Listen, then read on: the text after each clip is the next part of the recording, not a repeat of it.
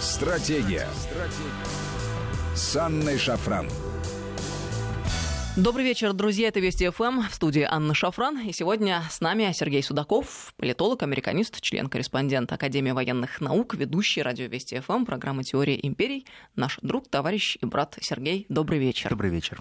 Друзья, напомню вам наши контакты. СМС-портал короткий номер 5533. Со слова «Вести» начинайте свои сообщения. И WhatsApp, Viber, плюс 7903 170 6363. Сюда можно писать бесплатно. А бывший советник президента США Дональда Трампа по национальной безопасности Стив Беннон заявил, что ученые из лаборатории Уханя сдались западной разведке и поделились информацией о происхождении коронавируса. И благодаря этой информации спецслужбы Запада выстраивают обвинения против Китая. Ну, собственно, на предмет обвинений против Китая уже давным-давно ведутся разговоры, но что такие есть э, аргументы, об этом мы узнали буквально накануне. Что еще сказал э, Стив Беннон? Некоторые перебежчики работают с ФБР в США, чтобы помочь выстроить дело о возникновении коронавируса. Они еще не общались со СМИ, но люди из лаборатории Ухань и других институтов, которые приехали на Запад, представляют доказательства виновности Коммунистической партии Китая. Я думаю, что общество будет шокировано. Это заявил Беннон. И вот здесь, э, конечно же, э, начинается самое интересное. Почему? С одной стороны, э, конечно же, интрига, и всем хотелось бы узнать, что там на самом деле произошло. С другой стороны, мы, естественно, помним о деле ВАДА против российских спортсменов, Совершенно и верно. о том, э, каким образом составлялся этот доклад, в результате которого фактически там наша сборная лишилась э, права выступать под флагом Российской Федерации. Мы понимаем, что фабриковать данные американцы тоже умеют и умеют неплохо, по крайней мере, для информационного пространства. На деле э, выяснилось, конечно, что там очень много вопросов белых пятен, но кого это волнует? Вот давай попробуем с тобой здесь порассуждать, о чем эта новость прежде всего нам говорит, как ее следовало бы воспринимать. Я полагаю, что это очень э, плохой синдром, такие новости. Дело в том, что э, такой масштаб трагедии, который происходил во всем мире, он требует очень серьезного международного разбирательства. Дело в том, что невозможно кого-либо обвинить просто так страну, например, в использовании химического оружия, в использовании биологического оружия. Понимаете, в чем дело? Вот любое обвинение, оно автоматически называется казус белли. Это случай войны. А, обвинения могут быть очень разными. Кто-то кому-то не доплатил денег, кто-то нечестно торгует, кто-то, наоборот, украл чьи-то технологии. Очень много всех отношений, которые предвзятости, которые существуют в мире. Но когда вам говорят, что вы виновны за человеческие смерти, то у меня всегда возникает вопрос, Америка как далеко готова пойти? Они готовы объявить дальше войну Китаю? Ну, это ведь очень выгодная для американцев ситуация. Давайте отмотаем на пару месяцев назад. Ведь они уже тогда говорили о том, что Китай виновен и в связи с этим должен выплатить многомиллиардные компенсации им, штатам, за э, убытки, которые э, понесла страна в результате пандемии. И китайцы тогда сопротивлялись. Сейчас прошло э, там энное количество времени, пожалуйста, новый заход. То есть мы видим, на самом деле, история с чего начинается и какая цель. И в связи с этим просто, ну, я призывала бы более взвешенно смотреть на вещи, ведь американцы я... могут таким образом попытаться самих себя защитить. Мы же знаем, с другой стороны, информацию о том, что американцы как раз присутствовали в Ухане до Конечно. того, как э, Конечно. появилась вся эта история Конечно. с коронавирусом. Понимаешь, в чем дело? А, очень часто Соединенные Штаты Америки пытаются кого-то обвинить и тем самым уйти от ответственности. Ведь э, сейчас никто не мешает американцам сказать, мы в стороне, посмотрите, это Китай. Главное найти виновного, а дальше? А дальше классическая система, назначая виновного. А там что будет дальше, это уже не важно. Ведь очень просто сказать, «А, русские применяют химическое оружие. Ребят, доказательства есть? Нет. А русские, вспомните дело Скрипалей а до сегодняшнего дня прошло. А во что это вылилось? Да ни во что. Много шума из ничего. Да, испорчено отношения с Великобританией. Суть Суть в том, что нет правосудия как такового. Нет, существует такого понятия, как международная справедливость. Получается так, что Соединенные Штаты Америки устами определенных чиновников они вершат судьбы мира. Они пытаются перекраивать геополитическую карту. Но у меня возникает э, очень насущный вопрос. Хорошо, вы поссорились с Китаем, вы ведете торговую войну, и ваша задача очень простая. Когда-то обвинить Китай, чтобы не отдать им триллион долларов. которые они вложили в ваши ценные бумаги, для того, чтобы можно было национализировать китайские производства, которые находятся на вашей территории. А вы правда верите, что Китай просто поднимет руки в гору и скажет, что все отлично? Я вот не верю. Американцы всегда говорят одну простую истину. Поймите, китайцы — это торговая нация, но не нация воинов. Они дальше не пойдут воевать. Они будут воевать за свои деньги. Опять же, не уверен. Вот не уверен, что Китай не будет воевать за свои деньги. Но я уверен в том, что рядовые американцы очень сильно пострадают от того, что Китай ведет ответные пошлины на ряд своих товаров. Я уверен в том, что а, если Китай начнет сокращать те производства, которые существуют сейчас исключительно для американского рынка, то рядовые избиратели, которые голосуют за Трампа, они не захотят голосовать за Трампа. Я напомню вам простые вещи. Мы говорили об этом. Классические кроссовочные бунты, и мы видим, насколько рядовые американцы реагируют на все те изменения, которые происходят в китайском рынке. Особенно если Китай хочет давить на простых американцев – те, кто покупает китайские кроссовки, обувь, одежду, все то, что дешево. И надо понимать одну простую вещь. Время настолько складывается, настолько сейчас идет активно, и она играет не на Трампа сейчас. Трамп все хочет попытаться каким-то образом сделать э, хороший шаг в шахматах. Он хочет провести классический гамбит. Мне кажется, что, может быть, времени хватит на гамбита. Может просто время остановиться. Час чем может наступить очень быстро, и гамбит не удастся. Задумка-то была отличная, но все будет не очень здорово. Понимаете, в чем дело? А, новость очень проста. Какие-то эксперты из Уханя приехали и сдались американским властям, после чего они привезли доказательства. А вы не хотите всему мировому сообществу показать эти доказательства, а потом публиковать эти новости? Нет, у нас так не принято в последнее время. Мы же понимаем, у нас Ага. сначала обвинение, а потом, а, ну, в общем-то, ничего. А зачем? Highly likely. С, с, с высокой долей вероятностью а, вы не мужчина, а женщина. Вот это классическая американская концепция. Но проблема-то в другом. Проблема в том, что Китай умеет сопротивляться очень сильно. Китай может на эту пощечину ответить очень сильным ударом в зубы. Это будет серьезнейший удар для Америки. Понимаете, в чем дело? Америка сильна, у Америки есть хорошая армия, хороший флот, у Америки есть достаточно большое количество денег. Но эти деньги не определяют исключительно могущество. Могущество определяет армия, могущество определяет флот. И могущество определяет прежде всего возможность наступать на другие нации. То есть, читайте, вести военные действия. Соединенные Штаты Америки всегда вели военные действия, они никогда не отступали от этих военных действий, и существует даже определенная концепция, которая говорит о том, что империя умирает тогда, когда она перестает воевать. Вот сейчас все попытки каким-то образом выйти из Ирака, попытки выйти из Афганистана окончательно, попытки а, выйти из Сирии говорят о том, что Соединенные Штаты Америки, да, они пытаются заместить одни ценности другими, но на самом деле ниоткуда не уходят. Но сил-то на все не хватит. Не хватит э, сил на то, чтобы воевать с Большим Китаем. Не хватит сил чтобы противостоять мировому терроризму. Не хватит сил для того, чтобы можно было сдерживать другие страны, которые являются неприятелями Америки. Понимаете, в чем дело? Америка достаточно сильная страна, которая может вести полторы войны. Да, это факт. Если вы посмотрите Чикагский университет Чикагский институт, именно тот институт, который э, уже достаточно давно публикует доклады о так называемых кризисных ядерных часах, которые сейчас остановились в двух минутах от 12, они как раз говорят о том, этот институт чикагский, что Америка может вести полторы войны. Что это значит полторы войны? Это войну с какой-то крупной страной и плюс половинчатую войну, которая может быть войной с э, партизанскими отрядами, либо очень маленькой страной. Полторы войны. Если Соединенные Штаты Америки будет противостоять две страны, одна из которых будет крупная держава, это гарантированное поражение. И это говорят американцы. Ну вот интересно, на самом деле, до чего мы дошли э, вот э, сегодня в 21 веке, ну как мы, что американцы получили. Ведь сегодня любая новость, которая поступает э, на информационную поляну, она уже не воспринимается однозначно и не воспринимается на веру. Особенно если она исходит из или от Соединенных Штатов Америки или из англосаксонского мира. Смотри, как удивительно. Вроде бы а, наше стереотипное сознание устроено таким образом, если в мейнстриме вдруг появляется какая-то новость, значит, с большой долей вероятностью... Э, Она верифицирована. Да, да, да. Но сейчас, когда мы читаем о штатах, привлекших э, сбежавших ученых китайских из Уханя к расследованию дела коронавируса, мы сразу же задаемся вопросом, Интересно. А как Какой работает... неожиданный, в кавычках, поворот со стороны Штатов. Вот, знаешь, вот, прости, пожалуйста, я тебя перебил, но вот гипотетически предположим ситуацию.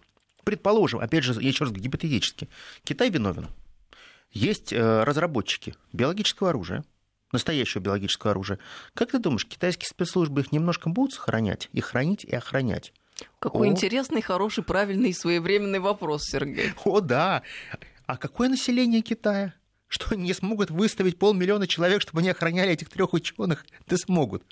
Тебе представь, вот на этом фоне группа «Командос» летит в Ухань, захватывает этих ученых, 500 тысяч человек убивает, привозит их и пытает их в тайных ЦРУшных тюрьмах. Бред сумасшедшего. Сергей, какая яркая иллюстрация. Спасибо тебе большое. Сразу все расставляет по своим Ты местам. знаешь, поэтому, когда мне рассказывают, что они изобрели оружие, а кто-то сбежал, ребят, вы, вот, вот для кого вы эти новости делаете? Вы понимаете, что первокурсник и первоклашник уже это может начинать раскладывать? не соответствует реальности. Если они виновны, значит, этих людей охраняют. Если этих людей охраняют, то это тайна. Значит, они виноваты в чем-то, и их содержат в неких спецприемниках. А вы просто так говорите, они взяли билет, оформили американскую визу и спокойно к вам приехали. Привет, мы хотим работать теперь у вас. Вы хорошие ребята. Ой, дайте нам хороший гонорар. Ой, нам такой гонорар дали огромный. А буквально недавно американцы писали, что а, огромное количество исследователей из Китая хотят работать в Америке, потому что они готовы им предложить очень хорошие деньги. И они публикуют, что мы готовы им платить по 80 тысяч долларов в год. Ну, вычти 36% налогов, которые у тебя уйдут, а на руки получишь не так много. А, по китайским меркам, не по нашим меркам, потому что китайцы на это очень хорошо парировали. Они говорят, послушайте, вы хотите практически всех людей, которых вы призываете к себе забрать, это постдокторал. Это все те люди, грубо говоря, наши кандидаты наук, чтобы вы понимали. Вот эти кандидаты наук, а, которые работают в медицинской промышленности, в биоинженерии и так далее, американцы огромным удовольствием хотят купить. Но у них зарплаты в Китае сейчас выше и, и, и начинаются примерно от 100 тысяч долларов в год. Ну, естественно, это в, в национальной валюте это будут э, другие цифры. Но извините меня, э, все-таки, если у тебя есть уже все условия для своего существования и работы, зачем тебе бежать в Америку? Ну не забывайте про роль коммунистической партии. Коммунистическая партия очень сильно держится за свои умы. И если достаточно давно мы помним, какое количество людей спокойно выезжало из Китая на постоянное место жительства, то сейчас обратный отток очень высок огромное количество китайцев возвращается, поучившись э, в американских вузах, получив постдокторальные степени, возвращаются все равно в Китай. В 2014 году я прочитал интересную статистику. Опять же, американцы публикуют. Я не знаю, вот насколько ее можно верифицировать, эту статистику. Потому что я, еще раз говорю, я не синолог. У нас есть блестящие синологи, которые лучше знают. Я говорю, опять же, из американских источников. По опросам на 2014 год каждый 20-й гражданин Китая в возрасте от 20 до 35 лет, имеющий высшее образование или ученую степень, мечтал уехать из Китая. Это 2014 год. Проходит 4 года, 2018 год, количество людей сокращается до 12%. А на январь 2020 года, опять же, говорят американцы, по этим же исследованиям получаются интересные цифры. Только 7% данной выборки готовы навсегда покинуть Китай. Что-то изменилось. Есть э, еще такой интересный момент, Сергей, который хотелось бы затронуть. Вот смотри, вроде как мы уже даже смирились с тем, что все мировое зло сосредоточено в России, и это Россия. Вообще, в принципе, во всем виновата Россия. Если что-то случилось, надо кивать на нас, и это всегда поможет выйти из самой сложной ситуации. А тут э, так вышло, что Китай вступил в эту игру, ну, по части э, Welcome to the club? Да-да-да. Того, что также теперь выступают э, предметом для битья. И Китай-то, как мы с тобой уже говорили, это серьезная держава с серьезной большой экономикой и с большими амбициями, что самое главное. И, может быть, в этом смысле для нас э, и есть какие-то плюсы в том, что сейчас происходит, и в том, как разворачивается эта история с коронавирусом. Я имею в виду обвинение Штатов а, в адрес Китая. Я полагаю, что вот в целом разбалансированный мир, он приводит к тому, что появляются новые центры силы. Дело в том, что Соединенные Штаты Америки очень долго просто не могут смириться с тем, что они не первые, они являются не единственным центром силы. Понимаешь, вот так же, как есть автомобильные гиганты, а, которые не могут признать, что есть некие семьи уже достаточно состоявшихся автомобильных производителей, и люди, когда идут покупать автомобиль, они э, выбирают ту или иную автомобильную семью. Так вот и сейчас сложились определенные такие в кавычках семьи или государства, если хотите. Есть Соединенные Штаты Америки, есть большая Европа, есть Россия, есть Китай, есть Индия. И э, ваше право, кого вы хотите выбрать.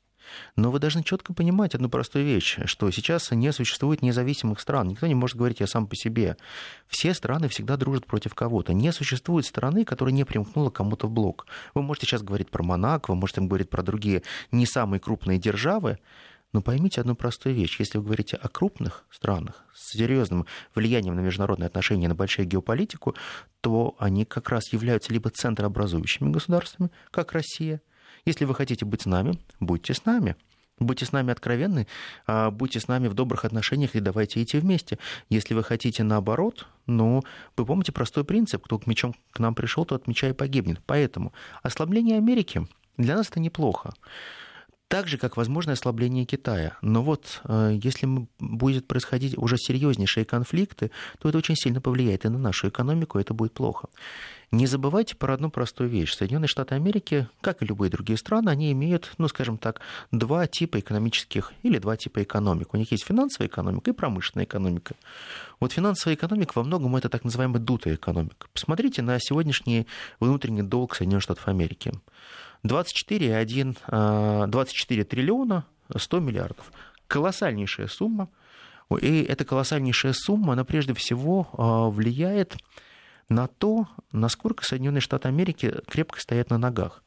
Любой экономист вам скажет, что ничего не страшного. Они могут э, и 50 триллионов нарисовать э, внутреннего долга. Ни на что это не повлияет, пока у них есть ядерное оружие, пока у них есть а, влияние на Совет Безопасности ООН. Это абсолютно те деньги, которые они могут защитить силой оружия. Ведь абсолютно все равно, когда и кому они что-то будут возвращать. Соединенные Штаты Америки могут никому не возвращать. Потому что мы, по большому счету, не знаем цену Соединенных Штатов Америки. А сколько они стоят? Сколько было выпущено всего э, наличных денег? Мы не знаем, сколько денег всего существует в мире. Мы можем предполагать, что Америка напечатала столько-то, столько денег, они могут отчитаться. А это будет правда? Вот я не уверен, что это будет правда, что они честно скажут, сколько они напечатали денег. Помнишь, я в свое время говорил, что как в Соединенных Штатах Америки, когда появлялись только первые банки, и э, банкам поручалось печатать деньги, они находили активы, считали эти активы, и под эти активы, под реальные, они выпускали определенное количество денег. То есть каждый доллар был чем-то обеспечен, вкладами, золотом, серебром, а, каким-либо имуществом и так далее. Сегодня, если мы внимательно посмотрим и попытаемся оценить всю ту экономическую стоимость Америки, мы увидим, что она очень сильно переоценена – то есть, по большому счету, нас опять подводят к тому, что называют мыльный пузырь. Но не стоит Америка тех денег, которые она пытается напечатать. Но она защищает свои деньги. Один к одному, как Римская империя, которая блестяще защищала свои активы только силой оружия. Америка все повторяет. Мы прервемся на новости, через несколько минут продолжим. Сегодня с нами Сергей Судаков, политолог, американист, член-корреспондент Академии военных наук. Стратегия. Стратегия с Анной Шафран. Стратегия. Стратегия. С Анной Шафран. Здравствуйте, друзья. Мы продолжаем беседу. С нами сегодня Сергей Судаков, а, политолог, американист, член-корреспондент Академии военных наук и ведущий радиовести ФМ. Слушайте программу «Теория империи», где мы проводим параллели между Древним Римом и США. Это по воскресеньям. А сейчас продолжим нашу беседу. Напомню, контакты наши 5533 Вести, это смс-портал и WhatsApp Viber, плюс 7903 176 363. Сюда бесплатно можно писать кстати, подписывайтесь на телеграм нашей радиостанции Вести ФМ+. И телеграм Сергея называется Судаков по-русски. Э, подписывайтесь, там всегда интересно. Сергей, есть еще один э, очень громкий э, информационный повод. Как информационный повод? Ты знаешь, не очень люблю не в последнее совсем, время, да. когда мы именно так выражаемся. Звучит это как-то сухо, отстраненно и как будто бы мы не имеем никакого отношения, как люди, к происходящему. Я имею в виду вопиющий случай, на самом деле, будем называть, называть вещи своими именами. Это Святая София, которая теперь в Турции а, стала мечетью по решению Эрдогана, власти. И, собственно говоря, сейчас мы следим за развитием событий. Сказали, что все предметы, которые не имеют отношения к а, исламу, будут а, из храма убраны, ну, будут помещены в соответствующие места, какие-то хранилища.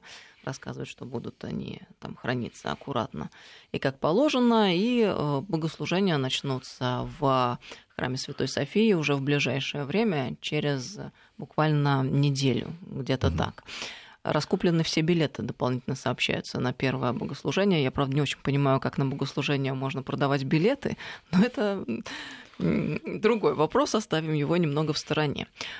А нам интересно прежде всего в контексте того, что мы обсуждаем, вот что.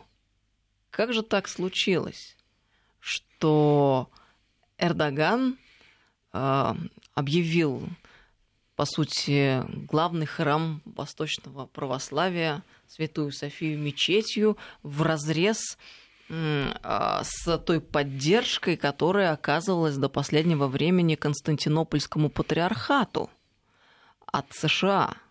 Может ли Константинополь спокойно смотреть на происходящее, и не является ли это оскорблением Константинопольского патриархата, с которым так сильно дружила Америка все последнее время? Ты знаешь, вот э, получается так, что в последнее время мы видели, насколько Соединенные Штаты Америки начали входить в эпоху большого религиозного противостояния. Мы помним, как э, Соединенные Штаты Америки отправляли особых миссионеров на Украину для того, чтобы проводить раскол в среди рядах верующих.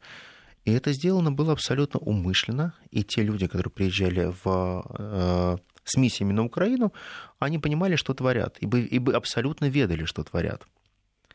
Соединенные Штаты Америки всегда говорили, что они на стороне Константинопольского патриарха Варфоломея II, не скрывая ни в коей мере, говоря о том, что весь большой молящийся Запад, именно в такой формулировке, будут полностью поддерживать Вселенского патриарха.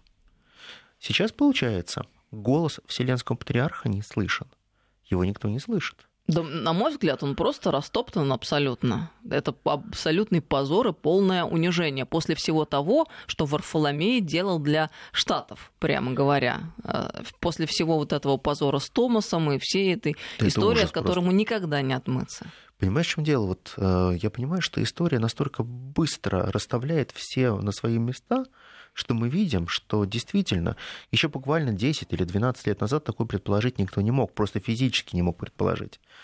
Дело не в том, что существуют определенные так называемые правила игры, которые сейчас нарушены. Да, они нарушены, эти правила игры, потому что везде должен быть определенный баланс и приоритет всех интересов. Сейчас мы видим, что а, Турция начинает противостоять, нет, небольшому христианскому миру, совсем нет. То есть вызов брошен по большому степени как раз Большому Западу. Мы прекрасно помним, что Святая София а, была мечетью, но в последнее время она работала как музей исключительно. А, последние 80 лет да, со времен да. Ататюрка. Совершенно верно, совершенно верно. И многие наши слушатели, граждане, кто был в Стамбуле, прекрасно представляют, где, где располагается Святая София, напротив Голубой мечети, недалеко от цистерны. Вы прекрасно понимаете, как вы поднимаетесь наверх в, в первый этаж, на второй этаж, на третий этаж. Вы видите эти прекрасные фрески, которые были открыты там с изображением а, наших ортодоксальных святых. В то православных самое... будем по-русски говорить. И давайте еще учтем такой момент, что в Стамбуле нет недостатка мечетей. Да и совсем рядом со Святой Софией есть мечеть, о которой только что сказал Сергей. Да, огромнейшая, голубая, э, в которую э, многие заходили, чтобы посмотреть на действительно самый мягкий, роскошный ковер, в том числе и надо понимать, что действительно э, Стамбул являлся центром цивилизации в свое время. Стамбул или Константинополь являлись той частью, которая во многом разделила большую Римскую империю на две части, на восточную и западную части. Понимаете, в чем дело? Константинополь имеет очень долгие корни, очень серьезную историю.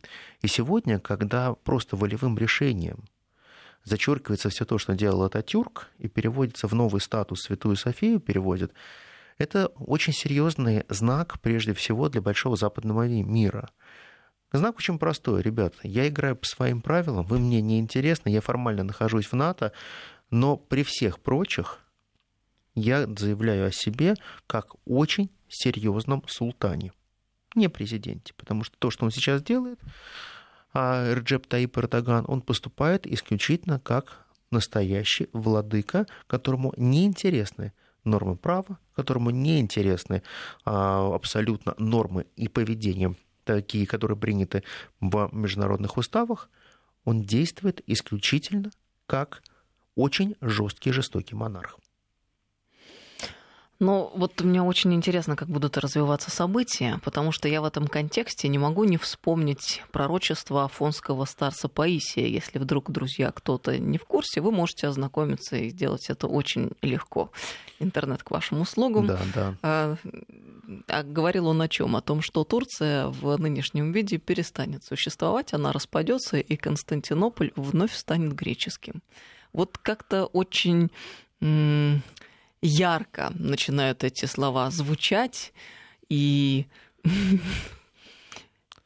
но есть определенная магия. Да, я вспоминаю также о том, что Паисий говорил, мол, это уже начало происходить, и разворачиваться эти события начали. Вот как бы Эрдоган своими такими решительными действиями в качестве султана Османской империи не довел свою страну до крайней степени, и не случилось бы так, что потерял бы ее. Понимаешь, в чем дело? Вот э, я всегда вспоминаю Римскую империю, я вспоминаю Американскую империю. Я понимаю, что а, империю всегда губит прежде всего некие ошибки, которые совершает руководство, те ошибки, которые совершает нобилитет или правящий класс, все те, кто отрываются от простой паствы, от простых людей. Ведь э, простые люди, они хотят достаточно понятных вещей. Они хотят справедливости, они хотят хорошей жизни.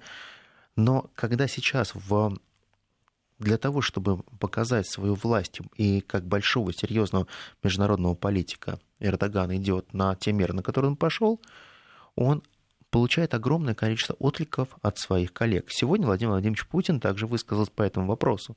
И он высказался однозначно, что не надо торопиться с такими вещами, надо быть более внимательным, более осторожным, когда вы принимаете те или иные решения. Понимаете, в чем дело? Я считаю, что вот э, мы, Россия, многоконфессиональная страна. Мы с огромным уважением относимся ко всем конфессиям.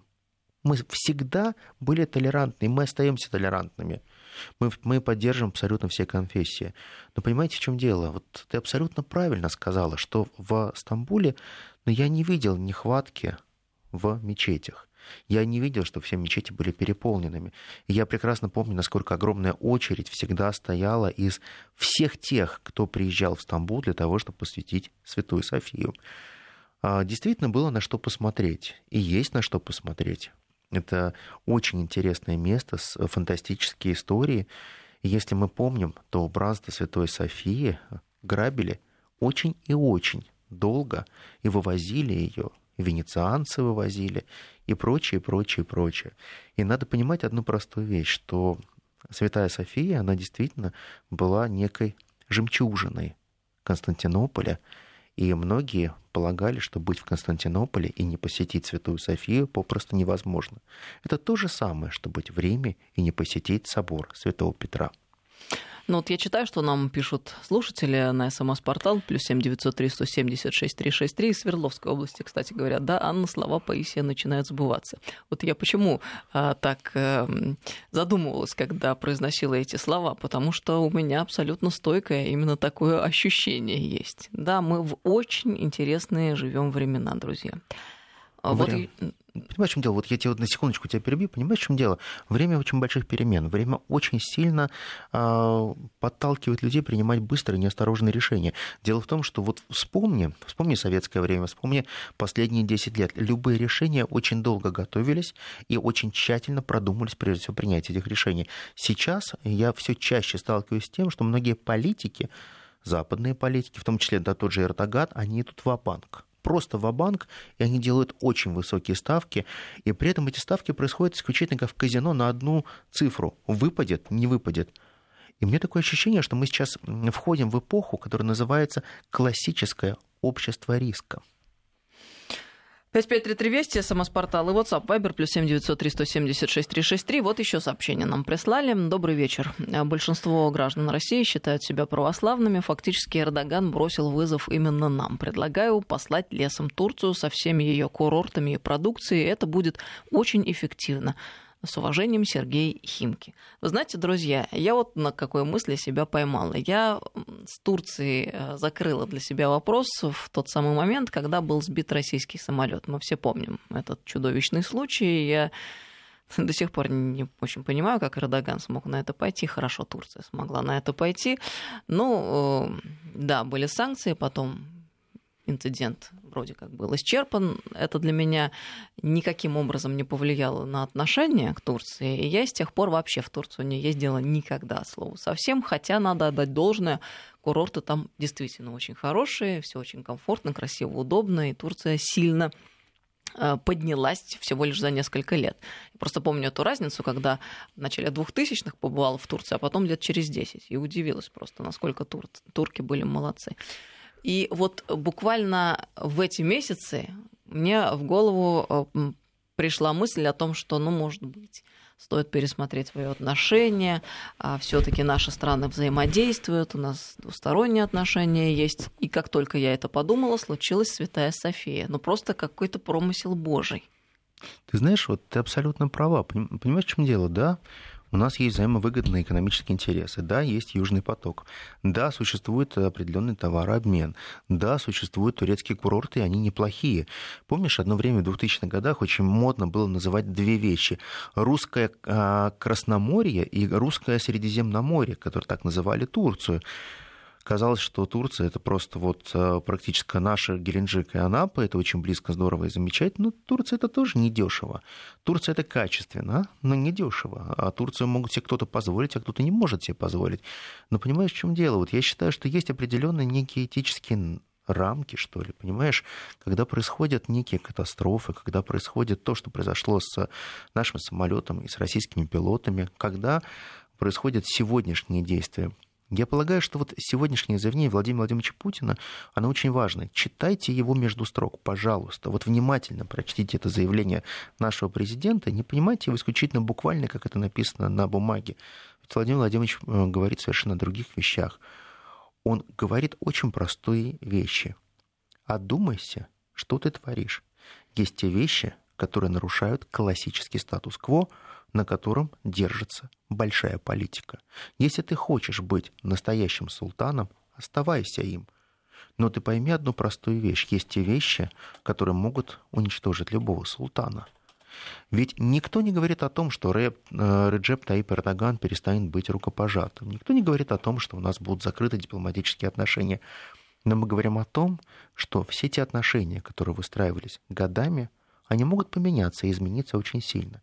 Ведь понимаете, в чем дело? Самое страшное в жизни это не то, что вы в кого-то верили, не верили, делали какие-то ставки, она не сыграла.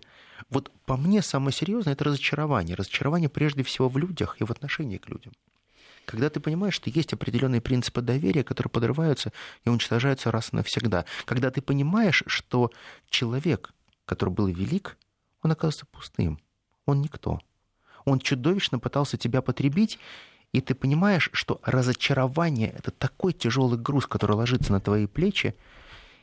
Вот совместно мы все видим, что современность приносит нам открытие новых горизонтов. Современность нам приводит понятие того, что такое правда, что такое истина. И понимаете, в чем дело?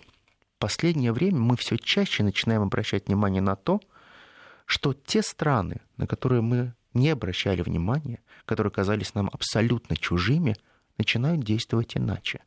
Они более добры к нам. А вот те, кого мы считали своими друзьями, близкими, партнерами, они поступают как раз совершенно как недружественные страны. И вот тут приходит глобальное разочарование.